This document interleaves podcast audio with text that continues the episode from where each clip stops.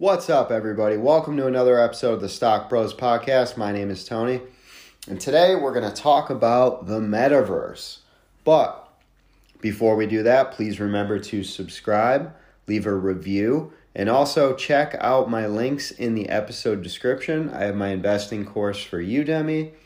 It's uh, investing for beginners, teaching you the ABCs of investing, and now's a great time to learn as the market's down so you know what you're doing and also my link for Acorns, one of the easiest apps for beginners when it comes to investing. It has pre built portfolios to match your risk tolerance.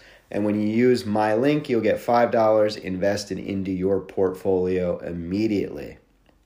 So let's talk about the metaverse. What is the metaverse? Well, when people think of the metaverse, they tend to think about Facebook, right?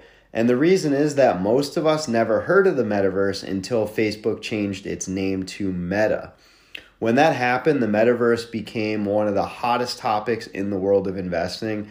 And I would say over the past year, the metaverse and cryptocurrencies are the most trendy investments. so, let's first start by saying that Facebook is actually not the metaverse, and Facebook doesn't own the metaverse. No one person or company owns the metaverse, but there are companies and people who hold massive sway and contribute more to its maintenance and creation than any other company. And obviously, Facebook is certainly one of the largest contributors in making the metaverse a reality.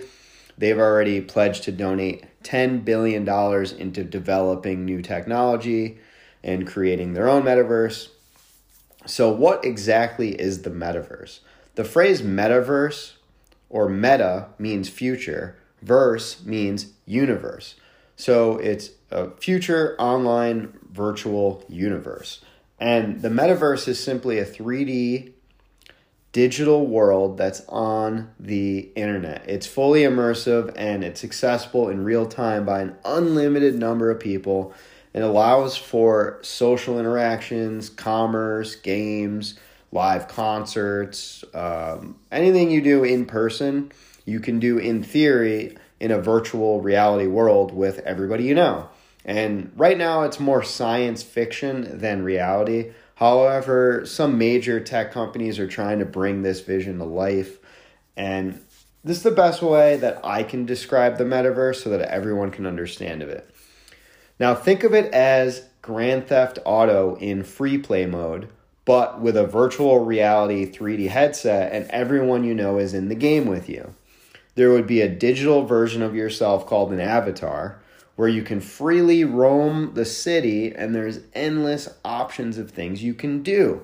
You can build up your character, you can take whatever activity you can think of, such as shopping, uh, messaging, video chatting, networking, traveling, even working.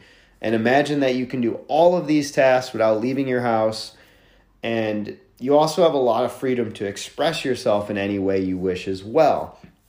Instead of a profile picture to represent you, you'll be provided an avatar, which is a fully three dimensional live representation of yourself. And companies like Meta or Facebook are working on technology to create a perfectly realistic version of ourselves. And of course, obviously, in theory, you can be anything you want to be. And I think that's another thing enticing, that's an enticing aspect of the metaverse. You can escape your reality and become anything you want to be in a new virtual reality. And the most popular way to get a taste of the metaverse experience is with the Facebook Oculus, which is a virtual reality headset where you can play games, you can host meetings, you can travel the world virtually with friends and family. And if we all spend, I'd say if we spend all of our time in this virtual environment, the way that we show ourselves visually will become more essential and this will open up new avenues for earning money. You'll see digital clothing companies pop up. You'll see people already investing millions of dollars into digital land and then building businesses on that land in preparation for an influx of users. We've seen this a lot with live concerts. We've seen like Roblox. We've seen um, Epic Games, with uh, Fortnite hosting virtual reality live concerts with like Travis Scott, where you literally put on a headset and you're in a, a virtual stadium with a bunch of people and it's all three dimensional. It feels like you're actually there, and he's there performing a concert while he has his virtual reality goggles on. So it's pretty, it's pretty incredible stuff. It's still in its infancy, and um, I'll also say this is also where many people believe that NFTs and cryptocurrencies will become a lot more useful as well in this digital world.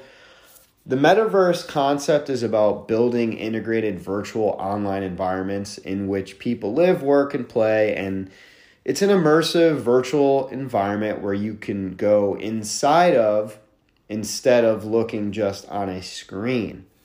So it's like, like I said, it's like playing Grand Theft Auto, but you're actually in the game instead of looking at a screen, controlling the game with a controller. And Facebook CEO Zuckerberg, Mark Zuckerberg, he thinks the metaverse is going to be mainstream in about five to 10 years. Um, I think that's probably pretty realistic, and patience is going to be needed because the metaverse could take a decade or more to develop. And uh, that's a brief summary of what the metaverse is. In a future episode that I have coming out, I'm going to be talking about my top five metaverse investments. And many of them you're probably already indirectly investing in, and you probably don't even realize it. So, thanks again for listening, and please remember to subscribe and leave a review.